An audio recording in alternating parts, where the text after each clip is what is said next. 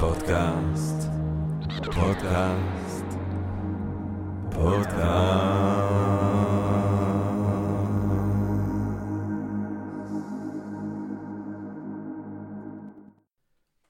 גבירותיי ורבותיי, ברוכות וברוכים הבאים לפודקאסט של Think and Ring Different, פודקאסט למי שאוהב לחשוב ולשתות. אני ג'רמי פוגל ואנחנו רוצים להתחיל עם רגע של הודיה לעצם היש, לעצם היקום הזה, לעצם המציאות הזאת שמאפשרת לנו למרות הכל ובהינתן כל אלה להיפגש כאן למען הרחבת הדעת, העמקת התודעה, התודעה, הרחבת האופקים והכל בשמחה ובששון ובעברית כאן כולנו ביחד.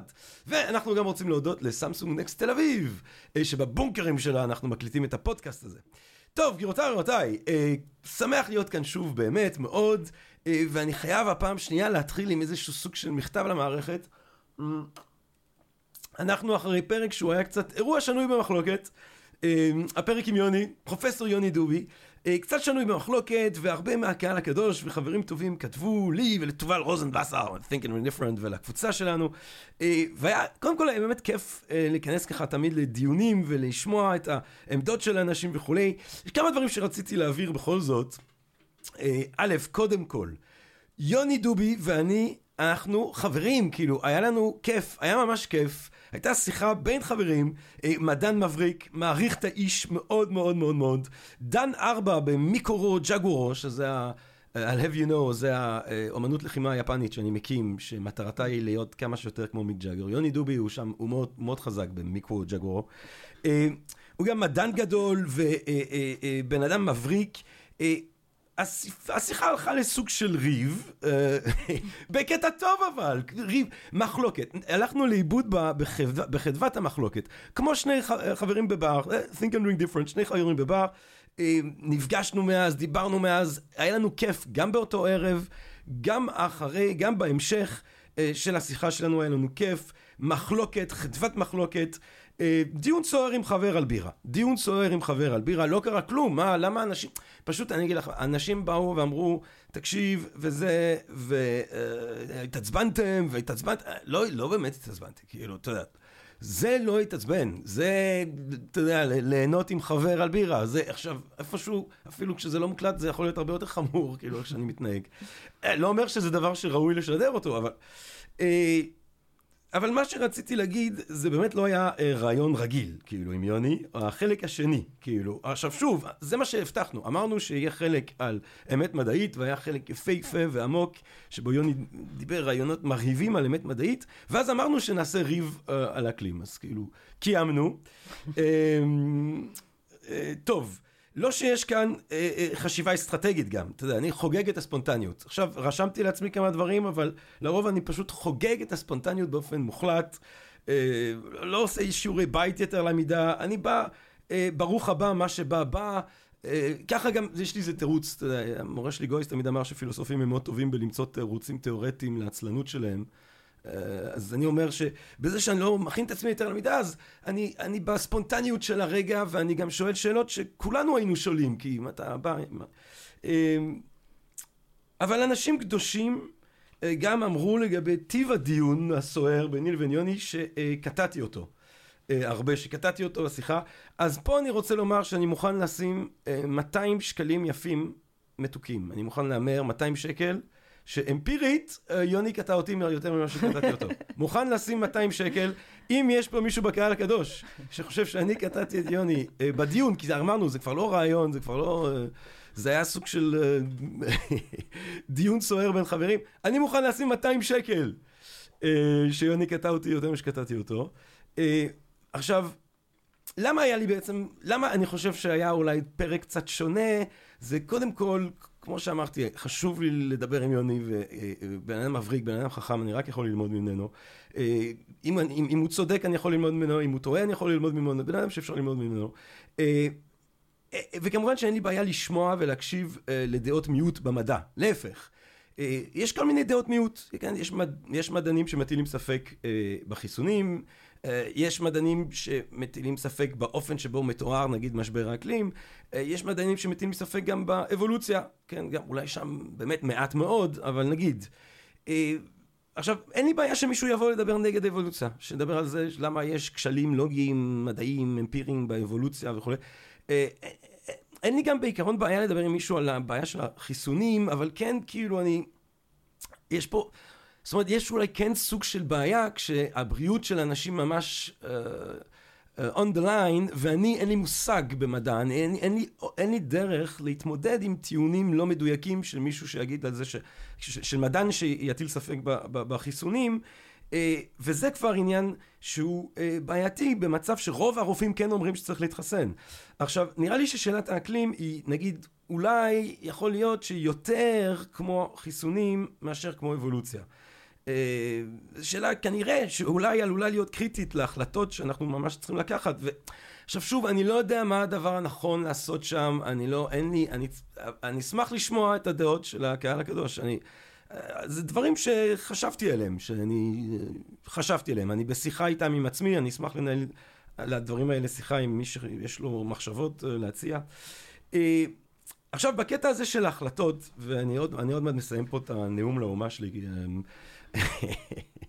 בקטע הזה של ההחלטות, אה, אני מאוד מודאג, אני חושב, כמו כולנו, אה, מהעובדה שאנחנו, בני אדם, הומו ספיס ספיאנס, עומדים קצת חסרי ישע אל מול מכונת ניווט ההתנהגות האנושית החזקה, הכבירה בהיסטוריה אה, האנושית, מבוססת על חוד החנית של הטכנולוגיה והבנת האדם, תורות ביו-ויוריסטיות, תורות פסיכולוגיות כאלה ואחרות. וזה דבר שיש שם בעיה, זה עושה, זה, עוצר, זה עושה דברים מדהימים, זה עושה דברים בעייתיים. אחד מהדברים הבעייתיים נראה לי זה שיש כבר חוסר הסכמה גורף לגבי עצם העובדות. אה, זה יכול להיות מעניין, זה יכול להיות מעניין, ברגע שאנשים חושבים שקרה X ואנשים אחרים חושבים שממש X בכלל לא קרה וזה, דברים נהיים אה, משונים אה, בכל מיני אופנים. פייסבוק זה דבר בעייתי, פייסבוק זה דבר שצריך תמיד להיזהר ממנו, ובגלל זה כל הזמן ניסיתי לשים דגש על החשיבות של אמינות של פלטפורמות שונות. נגיד פלטפורמה כמו פייסבוק, ונגיד פלטפורמה כמו אה, מאמרים שפורסמו אה, תחת בליינד פיר ריוויו, שדיברנו עליהם. עכשיו, ברור לי שיוני הוא פרופסור, הוא מדען. אה, כמו שאמרתי, אין לי שום דאגה לגביו, הוא טהרן אה, מדעי, אה, הוא לא איש פייסבוק, הוא איש מדע. אה, אה, העמדה שלו היא גם עמדה מורכבת, ברגע שאתה מדבר איתו, אה, הוא חושב שיש התחממות, הוא חושב שבני אדם שותפים לגורמים של ההתחממות, הוא חולק מאוד על המידה שלהם וכולי, אבל גם הוא חושב ש... ש... אז לא התחממות, הוא חושב שגם ככה צריך לעבור לאנרגיה אחרת בגלל הזיהום, והוא מאוד בעד אנרגיה אטומית, וגם ביל גייטס, אני יודע מה, כל מיני אנשים. אה, והאמת הפרק, תקשמו לפרק שלו שהוא מדבר על אנרגיה אטומית, זה בעיניי פרק מרתק, ומעניין לשמוע את הדעות של, של מישהו כמו יוני, אבל צריך מאוד לזהר כשאנחנו נמצאים על פייסבוק. אה, ששם דברים הופכים להיות הרבה פחות מוחכבים, ודברים הופכים להיות אה, פחות עמוקים, צריך לזהר מזה. חלק גדול ממה שניסיתי לומר זה שכשאנחנו מדען, כשמישהו מדען ציבורי, מבריק, אז אתה יודע, צריך להיזהר קצת כשאתה ממש נכנס במאמרים שעברו דובל בליינד פיר ריוויו, שלא תטיל ספק או תגביר את הספק בעצם השיטה הזאת, שהיא לא שיטה מושלמת. היא לא שיטה מושלמת, אבל היא כן הכי פחות גרועה, והיא בטח שהרבה יותר טובה מפייסבוק. וצריך תמיד להדגיש את זה גם, זהו, זה מה שאני אומר, תמיד גם להדגיש שחשוב להיות עם המאמרים האלה, זהו, זה מה שאני רוצה להגיד. כאילו, זה כמו שטוב לבקר דמוקרטיה, צריך לבקר דמוקרטיה, אבל גם, אתה יודע, זה לא, אפשר גם תמיד להוסיף שכרגע זה הדבר הכי פחות גרוע, וצריך גם לשמר את הדבר הזה, כי זה יכול לקרוס. אה, אז בסך הכל אני חושב שצריך לקרוא דובל בליינד פיר ריוויו. עוד כמה דברים שחברים קדושים כתבו לי, אה, אתון, uh, אמרו שאתון פה והצילו שאני עושה בארץ uh, מאוד שונה. אני רק אגיד שהארץ זה אנשים חושבים, פה זה אנשים שאוהבים לחשוב ולשתות, המבין יבין. Uh, שש, אה, ואז שש אני רוצה להגיד משהו... Uh, Uh, באמת, אני לא אגיד שמות, מישהו כתב ביקורת uh, חדה על, ה, על, ה, על האופן שבו אני ניהלתי את הקרקס הזה בפרק עם יוני. פרק מהגיהנום, כמו שיוני קרא לו. אמ, ובסוף אני עשיתי בדיחות על do your own research. do your own research וזה, יש את המים הזה בפייסבוק, ש, של, אתה רואה כאילו מדענית במעבדה, והיא עושה מחקר על חיסונים, ואז יש, אתה רואה מישהו בשירותים כזה עם, הפ, עם האייפון, עם הפייסבוק, וזה do your own research. ומישהו אמר לי שזה באמת היה מתנשא, ו... ו וחשבתי, וואלה, אתה יודע מה, אתה צודק. כאילו, שאני אתנגד ל-do your own research, שאני אעז להתנגד ל-do your own research, חיים שאין בהם חקירה, לא כדאי לו לאדם לחיותם, אמר סוקרטס. אני בעד חקירה. do your own research by all means. אני מתחרט על זה שצחקתי על הביטוי הזה, למרות שהמים הזה די מצחיק. המים מצחיק, אבל הביטוי הזה הוא ביטוי באמת חשוב. אה, ואתה גם רואה שהחברים שכתבו לי מהקהל, אה, שתדעי גבריאלה, יש לנו קהל ברמה מאוד מיוחדת, ואתה רואה כל מיני אה, מהנדסים, אנשים עם תארים במדע, אנשים קוראים, אנשים חכמים, קהל קדוש. ופה גם יוני וגם אני אומרים, ואולי אני הייתי צריך לומר את זה ביתר שאת, יאללה בוא נקחה, אולי באמת צריך do your own research, וכשאומרים do your own research זה באמת לא פייסבוק מן הסתם, זה ללכת למאמרים ה... דאבל בליינד פי ריוויו, אם אתם הולכים לדוח נגיד של ה-IPCC, אז יוני אומר שלא צריך להיכנס לתקציר, סבבה, אז לא ניכנס לתקציר, התקציר מפנה לדוח עצמו, והדוח עצמו בעיקר יש שם את המאמרים, שכל אחד אומר משהו באמת שהוא חודו של יוד, כל אחד אומר משהו מאוד קטן, אבל אם נקרא אולי כמה מאמרים על נקודה ספציפית, יהיה לפחות אפשר להבין על האופן שבו המידע הזה מתווך. אה, בוא נקרא מאמרים. אני אמרתי לעצמי, אני לקחתי את עצמי כאתגר בעקבות גם הפגישה, ואני אומר שיוני איפשהו מזכיר לי קצת, ואצלי זו מחמאה הכי גדולה, הדמון של דקארט, שמאלץ אותנו להטיל ספק ומאלץ אותנו לחשוב בצורה יותר ביקורתית, אני חושב שזה דבר מאוד חשוב, ובעקבות המפגש עם יוני אני אמרתי לעצמי, וואלה, אתה יודע מה, אני אולי באמת צריך להפסיק להיות כזה עצלן, ולקרוא יותר מאמרים מדעיים, כאילו אני כל הזמן קורא מדעים, כמובן שאני כל הזמן קורא מחקרים, זה מאוד שונה במדעי רוח וזה, אני כל הזמן קורא דברים שאני בעצמה, בעצמי אה, עסוק בהם וכולי, אבל אני צריך לקחת זמן, לעשות זמן, לקרוא, גם אם אני, אה, הדבר הזה באמת כל כך חשוב, לקרוא מאמר מדעי, double blind peer reviewed, ככה, למה, למה מה הבעיה? מה אסור? זה נגד החוק? אה, ככה סתם לשבת ולקרוא מאמר שעבר double blind peer review על מדע? כאילו, למה לא? למה שלא נעשה את זה יותר כולנו? למה שלא נשב? מה אתה עושה, מאמי? אני קורא מאמר double blind peer review על מדע סתם ככה, יושב על המרפסת עם כוס בירה. למה, למה לא? למה לא בעצם? מותר, מותר. בוא נקחה, בוא נקחה את הדברים עצמם. אנשים צודקים, אנשים שכתבו לי ואמרו זה, ולמה אתה... צודקים. יאללה, בוא נקחה את הדברים עצמם, בוא נקחה את המאמרים האלה. אה, אגב, אה, לצערנו לא לכולם אולי יש מיד גישה, אבל אפשר למצוא גישה. אהרון שוורץ, זה הרגע של לזכור את הילד הגאון הזה, המהפכן, שרצה שכל המידע הזה, כמו שהוא צריך להיות, יהיה פתוח לכולם. אבל גוגל סקולר, כל מי שהוא באוניברסיטה, סטודנט, זה פה, שם, לכולם יש גישה לגוגל סקולר, משם יש את רוב המאמרים. אה, IPCC בכלל, המאמרים שלו, אני חושב שהם נגישים עוד יותר. אפשר למצוא.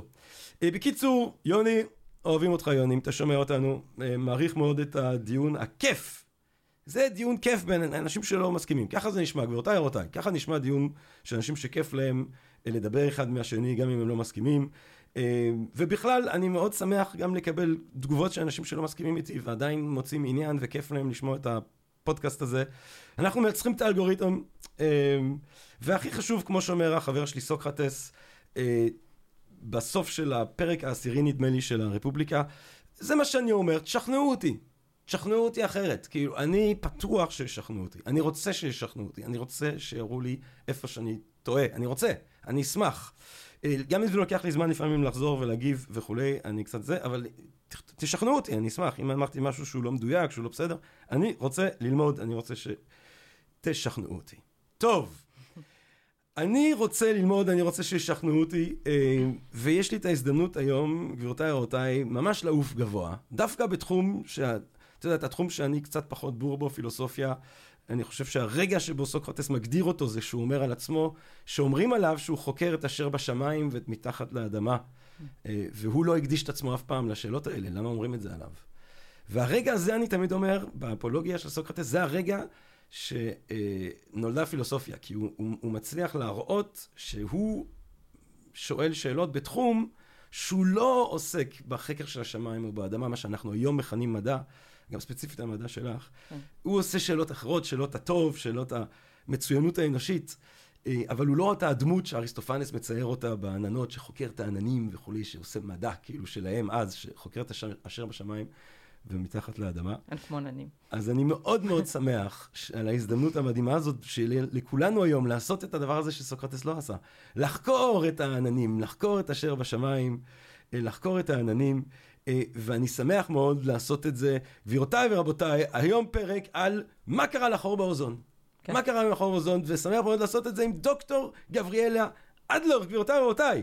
אה, דוקטור גבריאלה אדלר, היא אה, עשתה תואר ראשון בהנדסה ואירונוטיקה וחלל, Aerospace Engineering, בטכניון. תואר שני ודוקטורט במכון ויצמן בתחום של פיזיקה וכימיה אטמוספרית. הדוקטורט של המחקר, הדוקטורט שלה היה על השתנות של חלקיקים אירוסולים באטמוספירה, גבירותיי ורבותיי. מסתבר, כבר שמעתי שהחלקיקים משתנים, מתפתחים ב evolution של החלקיקים האירוסולים באטמוספירה. טרפת, טרפת. אה, חוק, היא עשתה פוסט, איפה היא עשתה פוסט? היא עשתה פוסט ב-National Oceanic and Atmospheric Administration, NOAA, בבולדור, קולורדו. זה גבירותיי ורבותיי, לב ליבה של מדע האקלים האמריקאי, שם מחקר האקלים ומזג האוויר קורה, משם באים הנתונים. משם באים הנתונים. איך אמר באמת יוני? הנתונים זה. הם המלך, הם המלכה של המדע. משם, שם המלך והמדע של המדע. אה, בתחום הזה, אה, בבולדר קולורדו. אה, תכננה שם מכשיר, גבירותיי ורבותיי, רק שיהיה ברור מה, מה המצב שלנו כאן היום, היא תכננה שם מכשיר שעלה אה, על טיסה של נאסא, כאילו, אה, כדי לבדוק את המודלים של נאסא. זאת אומרת, מכשיר של דוקטור גבריאלה אדלר שעומדת מולי כאן, כאחת האדם, נמצא פה, בין, לכאורה בן אדם, לכאורה מחייך, לכאורה נושם, לכאורה אדם בשר ודם, לכאורה. אבל בעצם יושב כאן מישהי שחיברה מכשיר על מטוס של נאסא. אה, זה דבר שכיף לומר על עצמך בטח לפעמים. אה, אני כאילו, שמתי מכשיר על מטוס של נאסא. עולה בכל שיחה. כן. וואי, אם אני הייתי עושה את זה, זה עולה פעמיים בכל שיחה. שלוש שנים האחרונות עם מדענית ראשית של חברה בשם בריזומטר, שמספקים מידע על זיהום אוויר ו...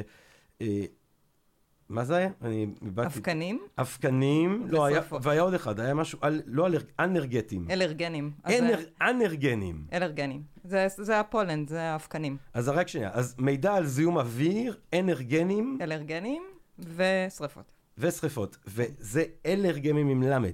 אלרגנים, כאילו, אלרגיה. אה, זה בגלל ה... אה, זה, זה אלרג'י, כאילו, זה לא כן. איזה משהו, זה לא. דברים שגורמים לאלרגיה. כן. אלרגנים. כן. בסדר גמור. זיהום אוויר, אלרגנים. ושריפות, כולל אגב הטכנולוגיה שמספקת את המידע הזה לאייפון. נכון. גם, זאת אומרת, מי שיש לו אייפון בארץ והוא זה... לא, אז... לא בארץ. בארצות הברית. כן. אה, ושם את מדענית ראשית, ובעיקר את כאן איתנו עכשיו, גבירותיי ורבותיי, דוקטור גבריאלה אדלר, שלום רב. שלום רב, איזה כבוד. אה, וואי, תקשיבי, זה לא כבוד, אני פשוט קראתי את המסלול שלך. זאת אומרת, אתה יודע... לא, כבוד לדבר איתך. אה, זה? כן. או-אה, אה, תקשיבי. לא כולם מסכימים. אה, אז תקשיבי, בוא נראה כזה דבר. בוא נחשוב כזה דבר. אני רוצה פשוט לתקוף, ישר בוויד הצוואר, סורי, אני, הפלאפון שלי לא היה על, על, על, תראי איזה שכונה פה, הפלאפון שלי לא היה על זה. הנה, עכשיו הוא כבוי. דוקטור גבריאל אדלר. קשטשתי את עצמי אבל לדעת בריבוע כפול 4 הפעם, כפול 5. אמ, בוא נתקוף ישר בווריד הצוואר. מה זה האוזון שאת החור שלו אנחנו רוצים לחשוב ולהבין היום. אני יכולה הערה קודם, כן. על ה-IPCC? אה, בטח. שבנועה היה חדר שנקרא חדר ה-IPCC, אה, איפה שעבדנו, ששם בעצם היה את אחד המקומות שסגרו מדענים ביחד, שתוציאו עכשיו איזשהו דוח כזה. וואלה. הוא היה בלי חלונות. סתם אנקדוטה. מה, שהם ישבו על הדוחות שנכנסו ל-IPCC? בהתחלה, כן. הדוח היה, יש IPCC כל כמה שנים, אז אחד, אחד הדוחות הראשונים, אני לא יודעת באיזה שנה, אה, הוא נעשה בבניין שלנו. איך היו האנשים uh... שישבו שם בחדר? אז לא, אה, זה לא היה חדר בשימוש, זה בלי חלונות, אף אחד לא רוצה לשבת שם. אה, הבנתי. סתם אנקדוטה. אוקיי, עכשיו אני אענה לך על, כן. האוזון. אה, אז אוזון זה בעצם מולקולה עם שלושה אטומי חמצן. אז זה, זה כמו חמצן, שיש לנו O2, אבל במקום O2 זה O3. בסדר? שומעים אותי? כן, כן, כן, סורי, אני, כן. אוקיי. ובעצם אה, מאוד מאוד חשוב איפה נמצא האוזון הזה, באיזה גובה באטמוספירה הוא נמצא. כי אם הוא נמצא נמוך, שזה באזור שנקרא טרופוספירה, הוא נחשב אוזון רע, והוא מזיק, והוא בעצם מזהם אוויר, הוא מזיק לה, גם לצמחייה, ליבולים וכאלה. ואם הוא נמצא יותר גבוה בסטרטוספירה, אז הוא אוזון טוב, כי הוא בעצם מגן עלינו מקרינת ה-UV, אה, במיוחד UVC ו-UVB. וואו. כן. תקשיבי, אני חושב שאנחנו צריכים לקחת איזה צעד אחורה, כן, כדי שאני אוכל להבין כאן. קודם כל, אני שומע, את שומעת גם אקו? סורי שאני כן, שובר טיפה, פה. כן. נכון שיש פה אקו? Uh, טוב, אנחנו נעשה שנייה הפסקת סאונד, גבירותיי ורבותיי. Uh, טוב, גבריאלה, תקשיבי, אה, זהו, סידרנו. טוב, מעניין שבאמת הנאום שלי, זה, זה יצא עוד יותר כמו היטלר ממה שזה היה במקור. יש לזה, יש לזה, סורי חבר'ה, מסתבר שהיה איזה אקו, כאילו, ואני חושב שכנראה הולך להיות קצת סאונד קשה בהתחלה. אה, בכלל יש לנו לפעמים בעיות סאונד, אני נראה לי השתפרתי בדבר הזה, השתפרנו. אה, בוא ניקח צעד אחורה. שנייה, שנייה, שנייה. אנחנו פה עם חלקיקים, עם עניינים. מה זה בכלל אטמוספירה? תמקמי אותנו. מה זה בכלל אטמוספירה? אז uh, אטמוספירה זה שכבת גזים uh, שנמצאת uh, מסביב לכדור הארץ, שהיא שכבה, תכף אני אסביר באיזה גובה היא, אבל uh, אם uh, נחשוב על כדור הארץ כתפוח, בעצם האטמוספירה uh, מבחינת uh, כמות החומר, מבחינת המסה, היא כמו הקליפה של התפוח. Uh, אבל היא מתפרסת uh, למרחק מאוד מאוד גדול. Uh, יחסית לרדיוס של כדור הארץ, uh, והיא בעצם מחולקת uh, לשכבות שונות. שהשכבה המרכזית, ש... שכשאנחנו מדברים על, אני לא יודעת, הבת שלי שאלה אותי מה זה שמיים, אז מבחינתי זאת ההגדרה, זה הטרופוספירה, זה השכבה שבה אנחנו חיים, זאת השכבה שבה אה, קורה כל המזג אוויר, זאת השכבה, העננים, הכל, אה, ורוב בעצם הגזים שנמצאים אה, אה, באטמוספירה נמצאים שם. בטרופוספירה. בטרופוספירה. מה הגובה של הטרופוספירה? אז זה מאוד משתנה בהתאם, מה שנקרא שכבת הגבול, אבל בערך 10 קילומטר, 10-11 קילומטר, משהו כזה. זה משתנה ממקום למקום. רק שנייה, ומה יש ב-10 קילו... מה, איך קוראים לה, לכל הגזים שיש ב-10 קילומטר עד לטרופוספירה? אוויר?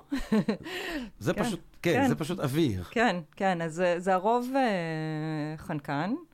אה, חמצן, זאת אומרת, 21 אחוז אה, חמצן, ו-1 אחוז זה גזים אחרים. אז בעצם כל מה שאנחנו מדברים עליו, גם מבחינת uh, CO2 וגם מבחינת זיהום אוויר וגם כל הגזים האלה, הם 1 אחוז. זהו. זה רק להבין את הסדר גודל. זה לא אומר שהם לא מסוכנים והם לא, אין להם משמעות. בכלל, ההפך הוא הנכון. אבל רק לקבל סדר גודל. וזה, אוקיי, אז, אז 10 קילומטר זה האוויר, וזה כל השכבה שבעצם מעניינת אותנו. אה, זאת אומרת, לא, לא, לא יודעת, אולי אותך. בדיוק, האלה מול סוקרטס. כן. לא, אבל בוא נגיד זה ככה, שאנחנו זקוקים כדי לשרוד. כן, כן. כן. אה, שם אנחנו חיים. שם אנחנו חיים. אוקיי. ואז פתאום אחרי 10 קילומטר אתה מגיע למשהו שהוא שונה, שאתה קורא לו טרופוספירה. לא, זה הטרופוספירה, ואז... אה, שנייה, אבל אמרנו מפה עד ל-10 קילומטר מעלה, אוויר. זה הטרופוספירה. לא, זה הטרופוספירה. אה, זה הטרופוספירה. זאת, זאת השכבה של הטרופוספירה. הבנתי. ו... ואז יש, אה, ומה שמאפיין אותה בעצם, זה משהו שהוא אינטואיטיבי. אה, טרופוס, בני אדם, טרופוספירה. כן. כן. משהו שהוא אינטואיטיבי, אני חושבת שאנחנו יודעים שאנחנו עולים בגובה, אז מתקרר, נכון? עולים על הר, אז יותר ויותר קר, וזה מה שמאפיין את הטרופוספירה. ואז יש שכבה שהיא נקראת אה, טרופופאוזה. שהיא בעצם שכבה שמפרידה בין הטרופוספירה לבין השכבה שמעליה. השכבה שמעליה נקראת הסטרטוספירה. ו... ומה שמאפיין את הסטרטוספירה זה בדיוק הפוך.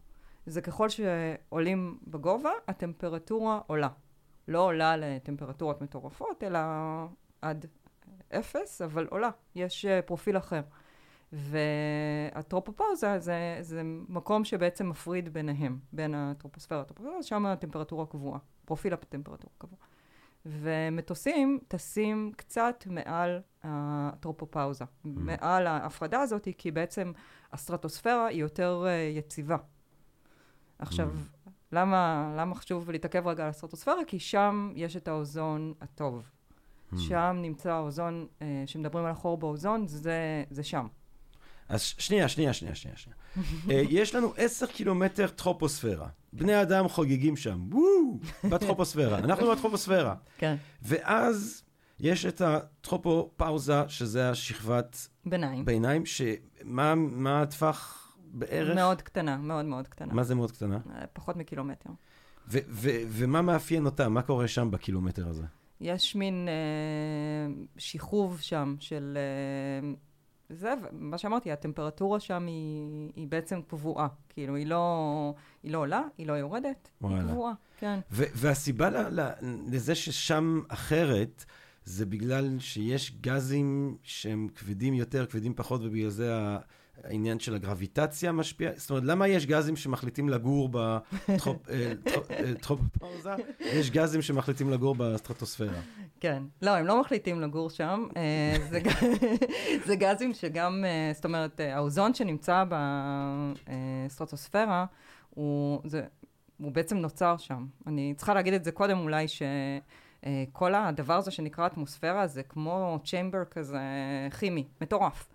שכל הזמן קורה שם דברים, הכל, הכל, הכל, כמו שאתה אומר, חוגגים. כן. אז uh, יש שם המון גזים, והם כל הזמן uh, מגיבים אחד עם השני, ועם חלקיקים, ונוצרים עננים, ובלאגן. אבל, אבל יש גזים שהם, שגם יורדים, שהם נופלים? זאת אומרת, אם אני שם שם בן אדם, הוא נופל, נכון? עכשיו, גז כן. לא נופל. אבל... לא, לא, יכול להיות uh, חדירה של אוזון מהשכבה הגבוהה.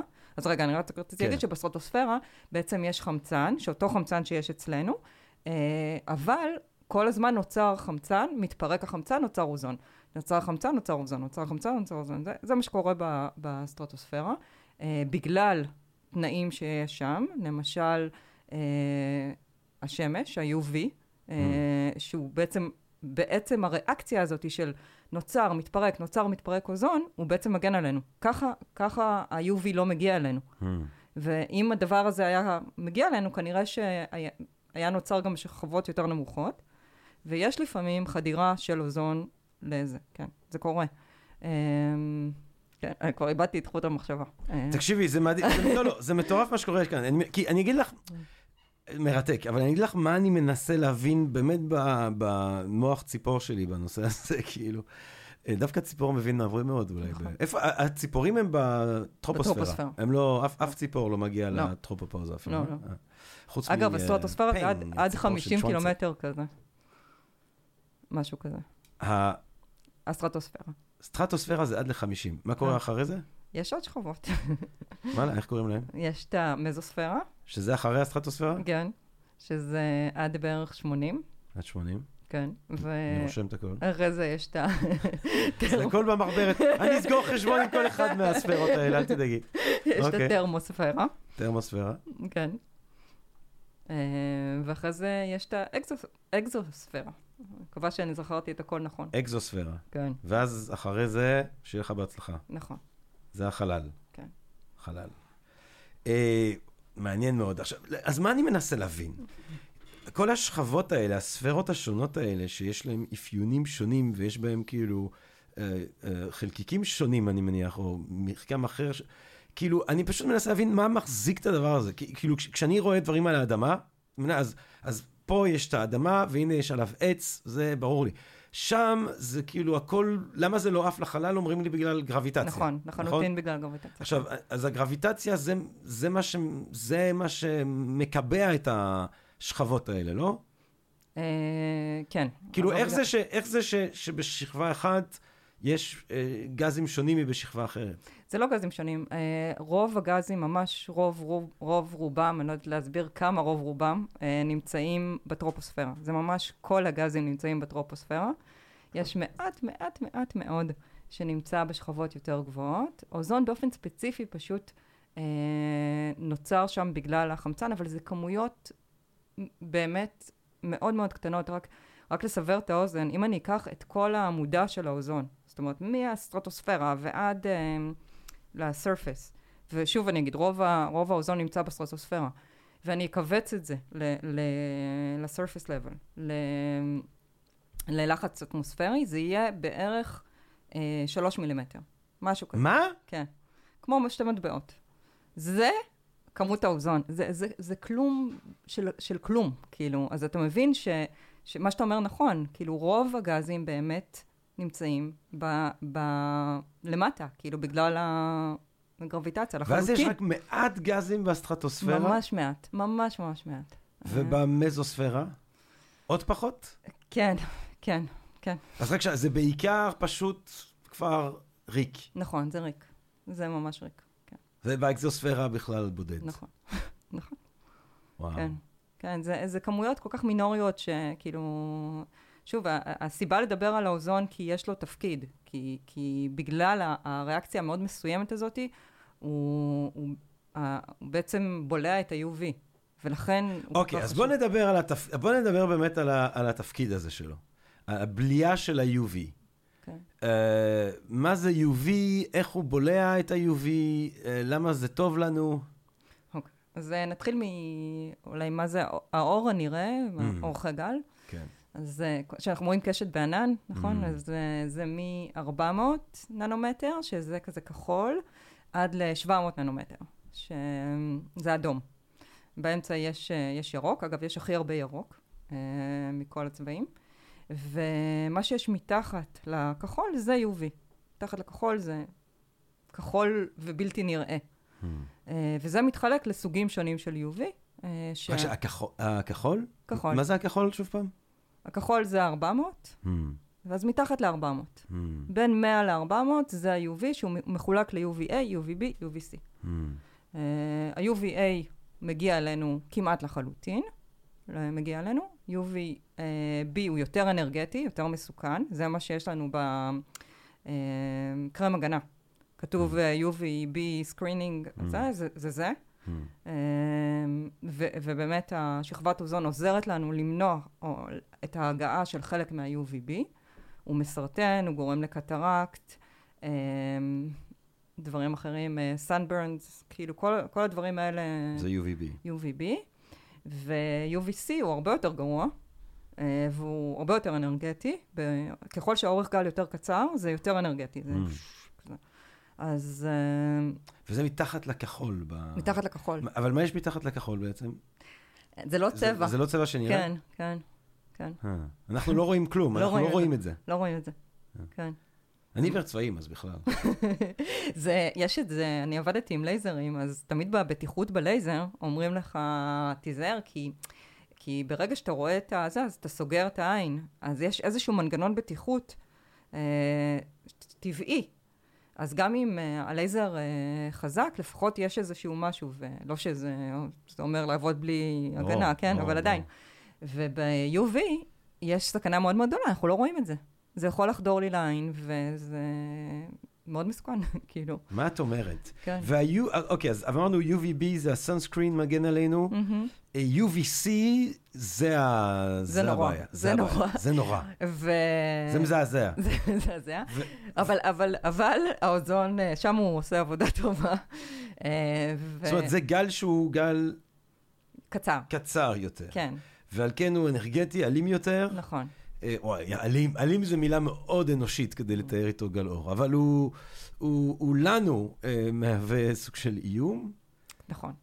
אה, אבל למזלנו הרב, אה, זה, בגלל שהוא כל כך אנרגטי, הוא, הוא זה שעושה את, ה, את מה שאמרנו קודם עם הריאקציה הזאת. הוא מצליח לפרק את, ה, את האוזון, אה, לפרק את החמצן לאחד, ואז הוא מרכיב את האוזון, כל הדבר הזה, באמצעות הדבר כי הזה. אמרנו שההרכב של האוזון, עם זה התחלנו, O2 ו-O. כאילו, והוא מתרכב, מתפרק, מתרכב, מתפרק. Uh, ואז ה-UVC uh, בעצם לא מגיע אלינו. זה ממש כאילו, אפשר לחשוב על האוזון כקרם הגנה כן. uh, של כל כדור הארץ, שזה ממש מגניב. עכשיו, ומה ספציפית, זאת אומרת, זה ה-O2O שבולע את ה-UVC והופך לאוקסיגן. או מתפרק לכדי O2, כאילו. כן, כאילו, כל הזמן, תחשוב שכל הזמן יש O2 ו-O, הם מתרכבים ביחד, מתפרקים. מתרכבים, מתפרקים, מתרכבים. וגם ההתרכבות וגם ההתפרקות זה בגלל האנרגיה של ה-UVC. בעיקר ההתפרקות, אה, שהיא דורשת יותר אנרגיה, כן. הבנתי. ההתרכבות זה קצת... ואז האנרגיה כאילו נסחפת שם בעצם, בדיוק. והיא לא מגיעה אלינו. היא, כי הוא משתמש ב- באנרגיה הזאת כן. כדי לעשות משהו. נכון? הבנתי. זה... והוא עוצר, אה, אם יש שם את הכמות הטבעית של אוזון, נדבר על החור וכולי. דרך אה, אגב, זה יוצר חימום, הסיפור הזה. אה, Mm. כאילו ברגע שקורה משהו כזה, זה יוצר חימום, וזה אחת הסיבות שהפרופיל טמפרטורה, אמרנו, עולה בסטרטוספירה. בגלל, זאת אומרת, בסטרטוספירה יותר חם מבטרופופאוזה מתחתיו. כן. בגלל האפקט הזה של האוזון. מהמם. האוזון בעצם בולע את כל ה-UVC? כמעט, כמעט, כן. מה זאת אומרת כמעט? 99 אחוז, אם אני לא טועה, אז משהו כשאני כזה. יושב בחוף גאולה ביום אתה קיץ... מקבל קצת UVC. כן? כן, כן. אה, לחץ. מה אני מה אני אמור לעשות? נראה לי בינתיים אתה בסדר. לא, אבל אמרתי מהעיניים, וזה, ה-UVC תוקף את העיניים, גבריאלה. נכון, נכון. מה, אז מה? גם ה-UVB, גם ה-UVB מסוכן. אה, לא, אבל דיברת על זה כאילו שזה, וואו, UVC, וואו. נכון, אבל זו כמות מאוד מאוד קטנה. אה, כמה זמן אני צריך להסתכל ל-UVC בפרצוף כדי שיהיה לי לא, נזק? זה שונה, זה, ש... אני דיברתי על לייזר, אז זה לייזר שהוא רק באורך גל הזה, מגיע לך לתוך העין, כן? זה כן. לא אותו דבר. כן. דבר כזה יכול לעוור אותך, אבל אה, ולייזר מהשמש, לייזר אה, זה גם גלי אה, UVC? אז לייזר, זה, אתה יכול לבחור איזה אורך גל אתה רוצה לעבוד איתו. כן. זה מה שנחמד בלייזר. אה, וזה מה שנקרא מונוכרומטי, זה אורך גל אחד. אה. אז אה, אני בתור, אה, התעסקתי הרבה באופטיקה, כאילו זו שיטת מדידה. מה את אומרת? כן. אז uh, עבדתי עם כל מיני אורכי גל uh, לבחירתי. סוג של, את סוג של שפינוזה. למה? הוא גם הוא עס- הוא עסק באופטיקה, הוא היה מלטש אה, אה, נכון, נכון, עדשות נכון. נכון, למיקרוסקופים, נכון, לטלסקופים. נכון. מעניין. אופטיקה זה מעניין. אז, זה- אז, אז, אז UVC, ואז את יושבת שם, יורה לייזרים על חלקיקים, לראות איך הם מתחכבים ומתפרקים? זה, מה שאנחנו לא. עושות בכיף שלנו? לא, מה שאני עשיתי... לא, לא, לא. יורה שם על O2O, לראות אם הוא הופך להיות O2, תהפוך ל-O2 מניאק. זה מה שקורה שם? אני עשיתי משהו אחר לגמרי. אוקיי. אני לא יודעת אם אני הולכת לעבור לזה, או שזה... תזרקי לו, תזרקי על זה מילה. אוקיי, זה... מה שעשיתי זה לבדוק בעצם אה, איך חלקיקים באטמוספירה, שהחלקיקים זה חלקיקים שבאים גם ממקורות טבעיים, נניח אה, מלח ים, אה, מדבריות, אבקנים, וגם ממקורות מעשה ידי אדם, כמו פיח, או שזה אהבת חיי, ומקורות תחבורה, כל מיני. פיח זה אהבת אני חייך. ממש אוהבת. שנייה, נתתי לזה לעבור חלק. באיזה באיזה מובן? מתי זה ממש- נפגשתם? זה ממש מעניין, זה ממש מעניין, זה חומר... פיח? פיח, כאילו בלק קרבון בשפה, בעגה המקצועית. מה שיוצא מהאוטו? כן. זה אהבת חייך. זה את אני- בפקקים, את כאילו... לא, לא בפקקים, אבל אני- זה נורא מעניין אותי. כאילו, נורא מעניין אותי. פיח. פיח, מה- כן. מה כל כך מעניין בפיח? כי הוא נורא נורא חשוב. עכשיו אני כזה מעבר חד אה, ל- להבנה של אה, מה גורם להתחממות או התקררות, אגב, אהה. אה, של כדור הארץ. בעצם חלקיקים, ככלל, משחקים תפקיד מאוד מאוד חשוב אה, בחימום או קירור כדור הארץ, כי הם כן. בעצם אה, גם מפזרים קרינה, גם בולעים קרינה, ופיח, אינטואיטיבי, הוא שחור, הוא בולע כן. בצורה מאוד מאוד חזקה. אה, וכרגע יש אי-ודאות, אם אנחנו יודעים למדל טוב מאוד כמה ה-CO2 למשל אה, תורם להתחממות, לגבי חלקיקים, החוסר ודאות זה גם חלק מה-IPCC, אה, החוסר ודאות בעניין הזה של, של האפקט האופטי הוא מאוד מאוד גדול. וחלק מהסיבה, כי פשוט יש כל כך הרבה סוגים של חלקיקים, הם, הם מתרכבים אחד עם השני, הם מתרכבים עם גזים, יוצרים עננים, יוצאים מעננים. אה, ובעיניי מרתק, כאילו, הסיפור הזה של חלקיקים. וואי, זהו, אבל עברתי. כן, לא, לא. מרתק, מרתק באמת. טוב, אוקיי, אז שוב, אני פה, אני פשוט עם הציור, אני מאוד ממליץ לקהל הקדוש גם, אני יושב פה עם ציור שמאוד עוזר לי. עשיתי כדור, הנה, את רואה? עשיתי כדור הארץ. ואז עשיתי אה, 10 קילומטר טרופוספירה, עשיתי עוד קילומטר אה, אה, אה, טרופופאוזה, עשיתי אה, 50 קילומטר אה, סטרטוספירה, ושם יש את האוזון, אז האוזון הטוב, שם האוזון הטוב. כן. עכשיו האוזון, את הבטחת לי להגיד משהו קודם כל על השם הזה, אוזון. נכון, נכון. אז אה, אוזון אה, זה שם שניתן אה, על ידי מדען גרמני, אה, שנקרא שוינביין, אם אני לא טועה, אה, ב-1800 בערך, Mm. אה, שבעצם הוא עשה איזשהו ניסוי, ו... שלא קשור לאטמוספירה בכלל, אה, משהו בחשמל, ו... ויצא ריח. ו... והוא נורא ככה, מה זה הריח הזה? הוא... ו... ואז הוא הלך, וזה הקישור אה, אליך, אה, הוא ניסה למצוא לזה שם. Hmm, אז, אה, אז הוא הלך אה, לשיר שכתב אה, הומרוס. מה את אומרת? כן, כן. ו, והוא כתב אה, שיר שבו אה, עץ נופל, או בברק, משהו כזה, ובעצם יש ריח, והוא צודק, אגב, אוזון נוצר, הריח אחרי הגשם, אה, יש ריח כזה דיסטינקט, נכון? כן. שלאחר אה, שהוא ריח טוב, כן. הוא פחות טוב לנו, אבל הוא ריח טוב. אה, זה, זה אוזון, זה אוזון, זה הריח של אוזון. ו...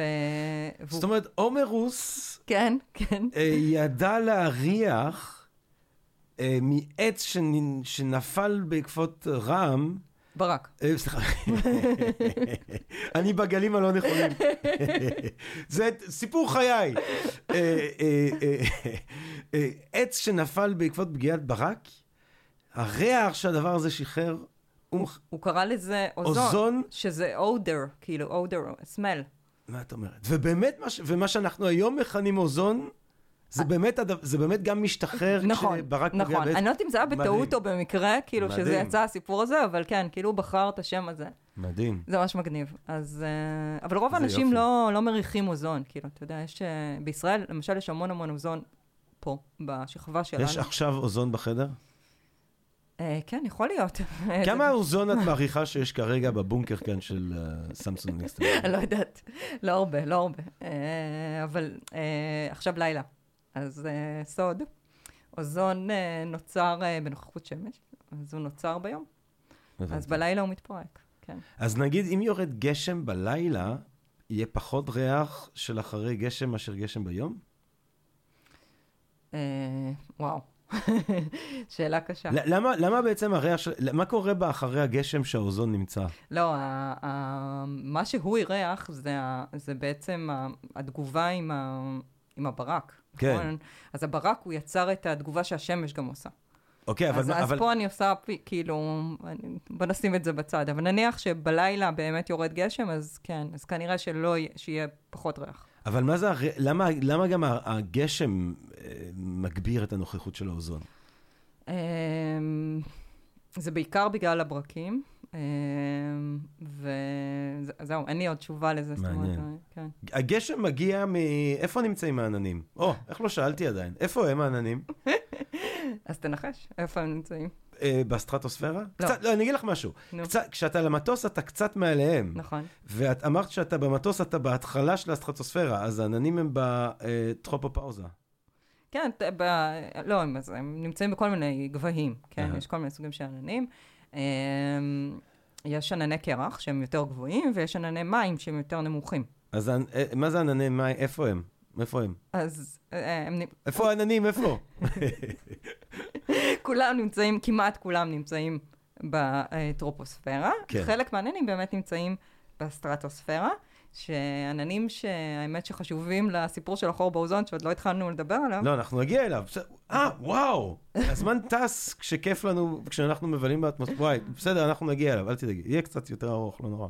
זה, זה עננים ש, שהם מאוד מיוחדים, שנקראים polar stratospheric clouds. אז יש עננים בסטרטוספירה, יש רוב העננים בטרופוספירה, יש עננים בטרופופאוזה. טרופופאזה זו שכבה קצת אה, בעייתית, אבל הבנתי. מעליה, כן. ומעליה, והעננים היפים האלה שאתה רואה כשאתה טס, שכזה כמו איזה... צירוס. איזה- מה זה? צירוס. מה זה צירוס? זה נוצה ב- ביוונית. נכון. אה, זה, זה ענני נוצה, זה ענני קרח. והם נמצאים בסטרטוספירה. יכולים להיות גם בסטרטוספירה, גם בטרופוספירה, כן. מעניין. אבל את מדלקת כל הזמן על הטרופופאוזה. את כאילו- נכון, כי זו שכבה את מתייחסת. את לא, את ממש מזניחה את הטרופופאוזה. הבן האמצעי. זה לפעמים גם מה שקורה. לא, סתם. אה, אוקיי, אוקיי. טוב, אז אנחנו מתחילים להבין, סורי, כי פשוט התחלתי מאי הבנה, אבל אני מתחיל להבין כאן. טרופוספירה, 10 קילומטר, קילומטר הזה של הטרופופאוזה, אני לא מזניח את הטרופופאוזה.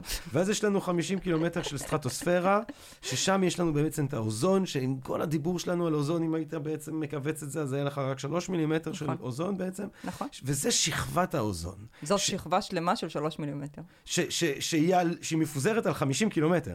אה, קצת פחות, אה, הסטרטוספירה היא עד 50 קילומטר, האוזון, רוב האוזון נמצא בסביבות ה-25.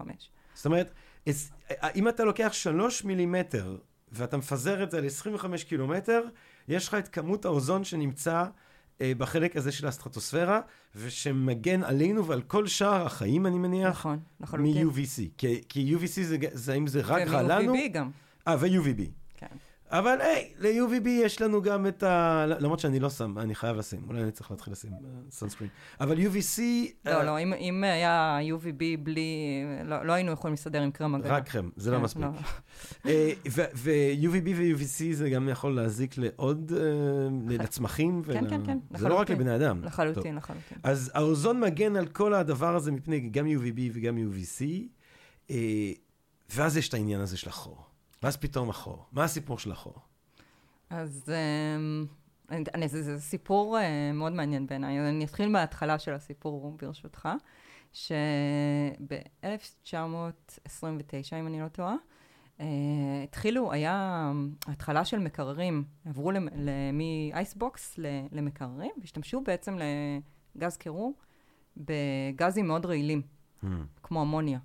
אז אה, אנשים מתו מזה, מתאונות כאלה ואחרות, וג'נרל מוטורס חיפשה תחליף. היא אמרה, אי אפשר אה, למכור ככה מקררים. היא אמרה לקבוצת אה, מחקר שלה, תמצאו לי בבקשה גז אחר. אה, והיה מדען, מה היה הבעיה? מה הבעיה עם האמוניה? רעיל עד כמה רעיל? ונפיץ. זאת אומרת, אנשים מהבתים שלהם היו מתפוצצים? אתה כאילו בא... לא, לא יודעת אם... honey, get a beer! אה, וזה לא. שנות ה-50 בארצות הברית. כאילו, היו- היו כאלה? לא יודעת, לא קראתי את המקרים שהיו, אה. אבל... אה, מעניין. אם הם השקיעו בזה כסף, כנראה שהייתה בעיה שם. כן, זהו, לא, כי הם לא ממהרים. זה לא שהם ממהרים לדאוג לבריות. כן. אוקיי.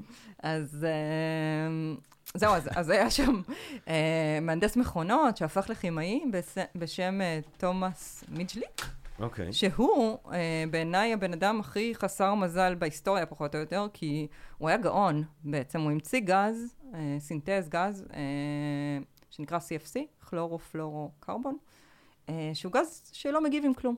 מדהים. והוא גם הדגים את הדבר הזה בכנס, הוא בעצם שאף את הגז שהוא סינתז, וחיבה איתו נר, Hmm. כדי להדגים שזה גם לא רעיל וגם לא דליק. וואי, מדהים. כן, כן. אבל הוא כמעט הביא לסוף האנושות, הבן אדם הזה, הבן אדם הגאון הזה. מדהים. ו... איזה סיפור מדהים. כן. אז, אה, אז, אז זה התחיל שם. איך קוראים לאיש הזה? תומאס מיג'לי. תומאס מיג'לי. כן. מדהים. ו... זהו, ואז התחילו להשתמש בגז הזה בעצם בהמון המון דברים, המון. גם במקררים, גם במזגנים, גם בכזה כוסות פלסטיק שהיו... ומה מה בעצם תפקיד הגז בכל הדברים האלה? אה, זה, זה הגז ש... למשל גז קירור, או גז אה, מה- שהוא מה בעצם גז קירור עושה? פרופלנט. אה, וואי, זה- זה עכשיו כניסה לאיך מקרר עובד. כן! לא. לא, במילה. אני לא. בטוחה שאני הבן אדם לתת את התשובה על זה. מהאטמוספירה למקרר, כן, גבירותיי כן. ורבותיי. אמ, לא, אז סתם שנבין את המשמעות של הדבר בשנייה, כאילו, מה זה... לא, זה באמת לא התחום שלי, אני לא. רוצה כן, להיכנס כן. להנדסת מכונות של אה, מקררים. אה, אבל יש לזה, אבל עם זה אתה מצליח בעצם... אה, כן, כן, אתה חייב שיהיה לך גז בתוך המקרר, עדיין יש לנו. כן, כן. כדי, להעביר חום, מקרר הוא בעצם לא מקרר, הוא מעביר מוציא חום. החוצה, כן, כן. כן. אה, זה חלק מהתהליך הזה, אבל אני באמת קטונתי מלתת את ה... אבל. השימוש, השימוש בגז הזה ש, שאדוננו, ש, ש, שאדון תומאס מיטשלי מפתח, אה, ש, תזכיר לי את השם של הגז הזה? CFC, CFC, כן. אה, פשוט מתחילים להשתמש בזה בכל דבר. מקרר- מקררים, מזגנים, מקררים, מזגנים. מה היה הקטע עם הדאודורנט? בדיוק, בדיוק, זהו. אז היה נורא חזק ב-60's וב-70's, נכון? היה ספרי לשיער, כן. על זה, והדורדורנטים, כאילו, שהם ספרי, אז כן. הוא בעצם, זה, זה הגז שדוחף את וואלה. החומר החוצה, כן. וואלה. אה, כן, אז, אה, אז השתמשו בזה, ולכוסות טוב, פלסטיק. בסוף ההיפים צדקו בזה שבסיקסטיז לא השתמשו בדאודורנט. כל הכבוד להיפיס, אוהבים אתכם. אני, תקשיב, אני חושבת שיש להם חלק אה, משמעותי בסיפור הזה, גם של החור באוזון, של אה, לחץ ציבורי. למי? להיפיס, בקטע טוב. כן, אה, ברור, ברור. כן, כן. כבר אז? זאת אומרת, כבר אז, כן, כן. אוקיי, כן. אז, אז רק שנייה, אז מתחל, מתי מבינים שיש בעיה בעצם? אז זהו, אז זהו, הוא כאילו כמה שנים עוברות, שנים טובות עוברות, אה, כאילו אמרנו 1929, נכון? עכשיו אנחנו מתקדמים. אה, ב-29 תומאס מיטשלי אה, מפתח, ממציא, הדבר הזה נמצא בחוץ. כן, נמצא בחוץ, ו... משתמשים בזה כאילו אין מחר. זה, זה, זה תעשייה שהרוויחה אה, אה, מיליארד דולר בשנה מהגזים האלה. זה מדהים. משהו מטורף. זה חשוב להבין, כאילו, מה, מה, כאילו, כשהם הפסיקו להשתמש בזה, מה ההשלכות של זה בעצם. ו, ואז אה, הגיע מדען אחר, אה, לבלוק, אה, אני לא יודעת בטוחה אם הוא אירוי או אנגלי, והוא החליט אה, ככה בכיף שלו למדוד אה, כל מיני גזים, הוא מדען אטמוספירה, ורצה למדוד גז שהוא אינהרנטי. הוא אמר, טוב, אני אמדוד CFC כי זה מעשה ידי אדם, ו- ומדד ומצא את זה בריכוזים שונים באירלנד. לקח סירה, מדד את זה בכל מקום שהוא היה, ב- באמצע האוקיינוס, ב- בקוטב, ב- ב- בכל מקום. ו... כל העולם מלא ב-CFC הזה. בכל העולם זה, אבל בריכוזים ממש קטנים. עכשיו, הוא סיים את המאמר ב- באמרה של, אוקיי, זה לא, זה לא מזיק. כאילו, יש, כן. מצאתי ריכוזים בכל מקום, לא נורא. שעכשיו שאת אומרת לי שהריכוז של האוזון הטוב זה 3 מילימטר על 25 קילומטר, אתה אומר, אה, לא יודע, לא יודע כבר מה זה מעט ומה זה הרבה. כן, אני, אני לא יודעת מה הריכוזים שהוא מצא, אבל, אה, אבל הם בטוח לא הזיקו לבריאות, כי זה גז שהוא לא מגיב. הוא לא כן. מגיב עם זה, והוא לא חשב מה יקרה אם זה יעלה למעלה וזה. זה- מדהים. אני מגזימה עם הזה, חופרת. את, את חופרת? את, את, את, זה מרתק, זה פשוט מרתק. זה סיפור מרתק. אז, אה, ואז אה, השלב הבא, אה, זהו, ככה הוא סיים את המאמר. השלב הבא, הגיעו שני אנשים מ-UC אירווין. מדען בשם רולנד, ושרווד רולנד, ומריו מולינה. באיזה שנים בערך? זה גם בשנות ה-60-70, אהה. ממש תחילת שנות ה-70. אה, והם כימאים, כימאים אה, שעובדים במעבדה, הם קיבלו פרס נובל אחר כך, אה, ספוילר. אז הם בעצם התחילו לחשוב, אוקיי, מה הגז, ה-CFCs האלה, אם הם יגיעו למעלה, אז הם יפגשו UV, ואז בעצם הכלור יתפרק, ואז מה יכול לקרות? ואז הם, הם בעצם חזו שה- שתאורטית, האוזון הולך להתפרק.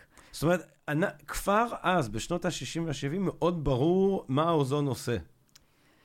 לא היו לנו. מדידות אבל. זאת אומרת, זה, זה חשוב להגיד. זאת אומרת, כל מה שהם אמרו, אה, שני המדענים האלה, והחרימו אותם מהקהילה ועשו להם באמת את המוות, כאילו לא הזמינו אותם ל, להרצאות, לא, אה, רולנד, אה, לא, לא היה לו סטודנטים חדשים, אף אחד לא רצה לבוא אליו. אה, זה היה הכל תיאורטי. זאת אומרת, תיאורטי במעבדה. אבל, אבל עוד לפני שהם התחילו לעשות את ההשערה שה-CFC יכול להזיק לאוזון, מהמם. עצם זה שהם שאלו את השאלה הזאת, זה סימן שכבר אה, אז... ידעו על האוזון. ידעו ש... נכון. על האוזון וידעו ש- את המשמעות שלו עבורנו. נכון. שזה נגיד, באיזה שנים היית אומרת, אנשים כבר יודעים, יש אוזון והוא קריטי, כי בלעדיו... בתחילת 1900. אה, בתחילת 1900 כבר ידעו ש, שיש אוזון. תחילת המאה ה-20. כן, אם אני, אם אני לא טועה. אה, כן. אה, וגם, הבריטיש אנטארקטיק סרוויי, הם נקראים, אז הם היו עושים מדידות משנות ה-50 באנטארקטיקה של אוזון. שאחר כך, לימים, אני תכף אגיע לזה, הם השתמשו במדידות האלה. אה, למה באנטארקטיקה? למה, באנט... למה דווקא באנטארקטיקה הם עשו את, ה... את הזאת. המדידות האלה של האוזון? אה, כאילו הם טסו למעלה, הם הגיעו לאנטארקטיקה וטסו? לא. הם, אה, יש כל מיני סוגים של מדידות, יש מדידות מהקרקע, שבעצם, מה הן מודדות? הן מודדות את הכמות של ה-UVB, אה, ששורד, כאילו. כן, לעומת ה-UVA. הבנתי. זה, זה מדידה הכי פשוטה שיש. זה אה. מי שהמציא את היחידה הזאת, ש... טוב, אני פה מגזימה עכשיו. לא, את לא מגזימה בכלל, זה מעניין, את לא מבינה. יש, אה, באמת שיש פה קהל קדוש, כאילו, עף על ה... אל- אל ת- ממש, אנשים, מעניין, זה מעניין, אתה אומר דברים סופר מעניינים, למה אתה...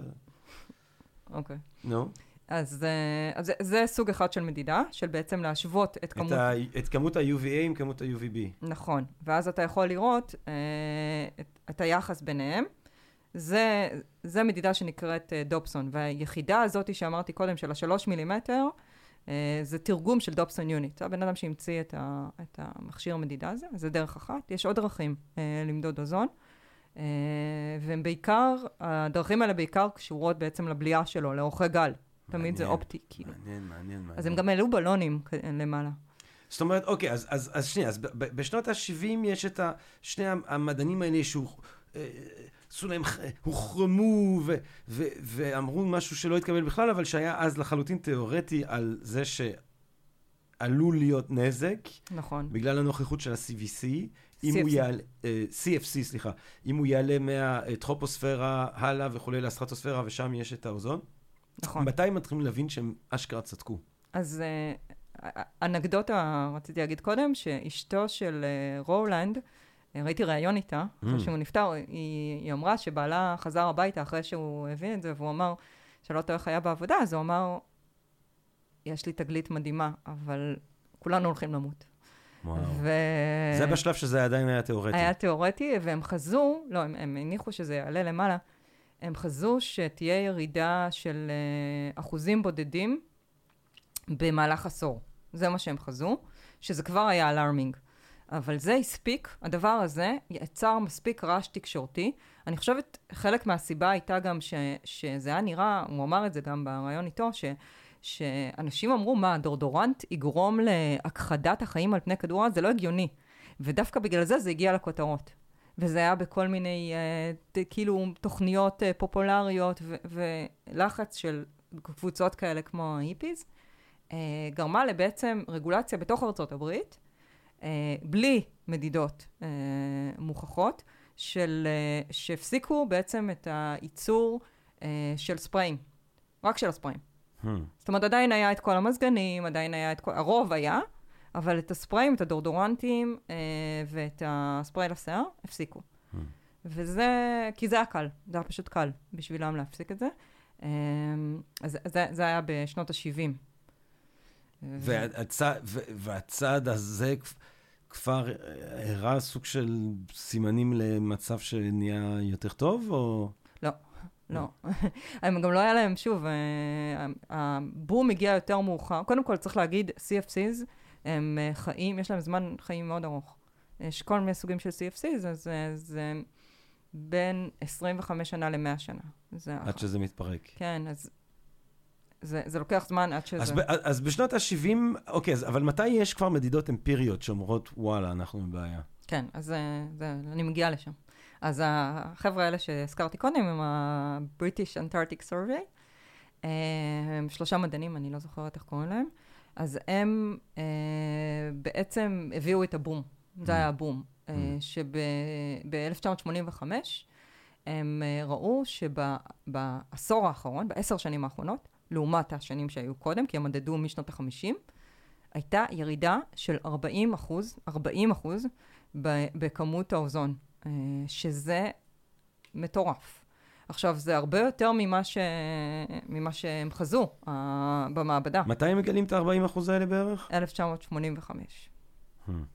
וזה היה כל כך מטורף שהם היו בטוחים שהציוד שלהם מקולקל. ו... והיה עוד עניין עם נאסא, כי נאסא בעצם יש להם לוויין בשלב הזה, שהוא מודד אה, אוזון, ולמה לא ראיתם את זה?